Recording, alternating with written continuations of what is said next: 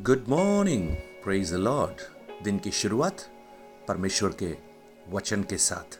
आज एक बार फिर मैं पास्टर राजकुमार आप सब प्रियजनों का दिल की गहराई से इस प्रातकालीन वचन मनन में स्वागत करता हूँ। आपकी प्रार्थनाओं के लिए दिल से शुक्रिया। आप निरंतर प्रार्थना करें, परमेश्वर के उस सच्चे कलाम को, उसी आत्मा की सच्चाई में आप तक लाने के लिए प्रभु मुझे सहायता करे और साथ ही साथ आपके उस स्वर्ग राज्य के विस्तार में जो योगदान है, उसके लिए भी धन्यवाद, क्योंकि आप इन वचनों को और लोगों तक भी पहुंचाते हैं, जिससे और भी आशीषित हो सके। आज मैं आपका ध्यान ऐशिया नबी की पुस्तक, उसका तैतालीस अध्याय, उसका एक, दो और तीन वचन की ओर लाना चाहता हूँ। Asia 43 versus one two and three hey Israel तेरा रचने वाला, और हे याकूब, तेरा सृजनहार यहोवा, अब यूँ कहता है, मत डर, क्योंकि मैंने तुझे छुड़ा लिया है, मैंने तुझे नाम लेकर बुलाया है, तू मेरा ही है। जब तू जल में होकर जाए, मैं तेरे संग संग रहूँगा, और जब तू नदियों में होकर चले, तब वे तुझे न डुबो सकेंगे। जब तू आग में चले, तब तुझे आँच न लगेगी और उसकी लौ तुझे न जला सकेगी।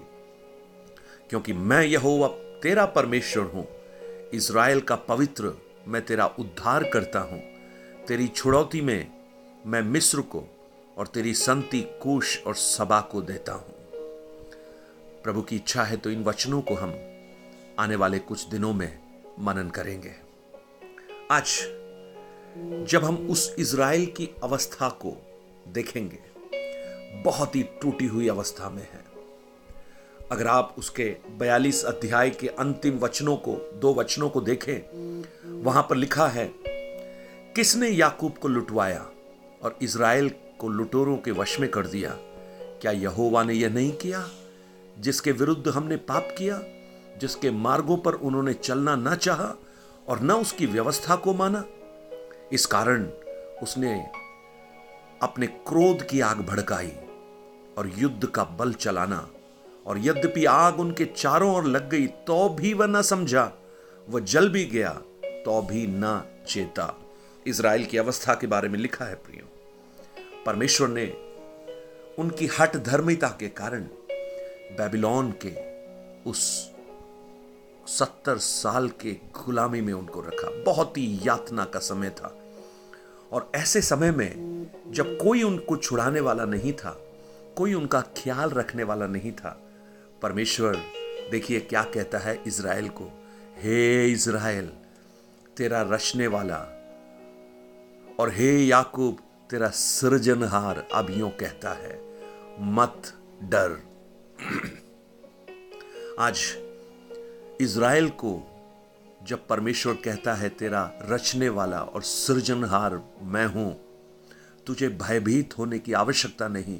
हाँ, ज़रूर लुटी हुई हालत में है, दुख की अवस्था में है, सताव की अवस्था में है, लेकिन मैं तेरा परमेश्वर हूँ। आज मेरी आवाज़ सुनने वाले मेरे प्रिय भाई बहन अगर आप भयभीत हैं, अगर आप आशंकित हैं तो ये ऑडियो आपके लिए है, क्योंकि स्वर्ग और पृथ्वी को रचने वाला वो परमेश्वर आपके विषय में भी ये कहता है कि मैं तेरा सृजने वाला, मैं तेरा रचने वाला हूँ।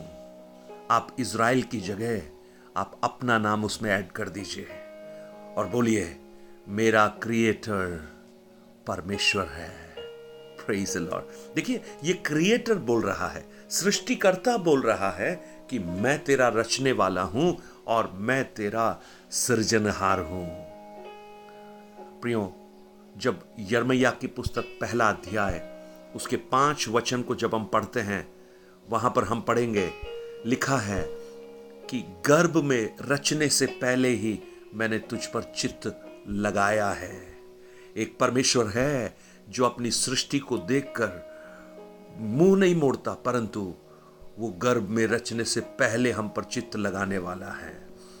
भजन एक सौ उनतालीस के पंद्रह सोलह में लिखा है, जब मैं गुप्त में बनाया जाता और पृथ्वी के नीचे स्थानों में रचा जाता था, तब मेरी हड्डियाँ तुझसे छुपी न थी। तेरी आँखों ने मेरे बेडोल तत्व को देखा और मेरे सब अंग जो दिन दिन बनते जाते थे वे रचे जाने से पहले तेरी पुस्तक में लिखे हुए थे। एक सृष्टिकर्ता, एक सृजनहार, जो सृष्टि होने से पहले, हमारे क्रिएट होने से पहले, जब हम अच्छे रूप में नहीं आए थे, तब भी हम पर दृष्टि लगा रहा था। वो कहता है, डरने की आवश्यकता नहीं, भयभीत होने की आवश्यकता नहीं।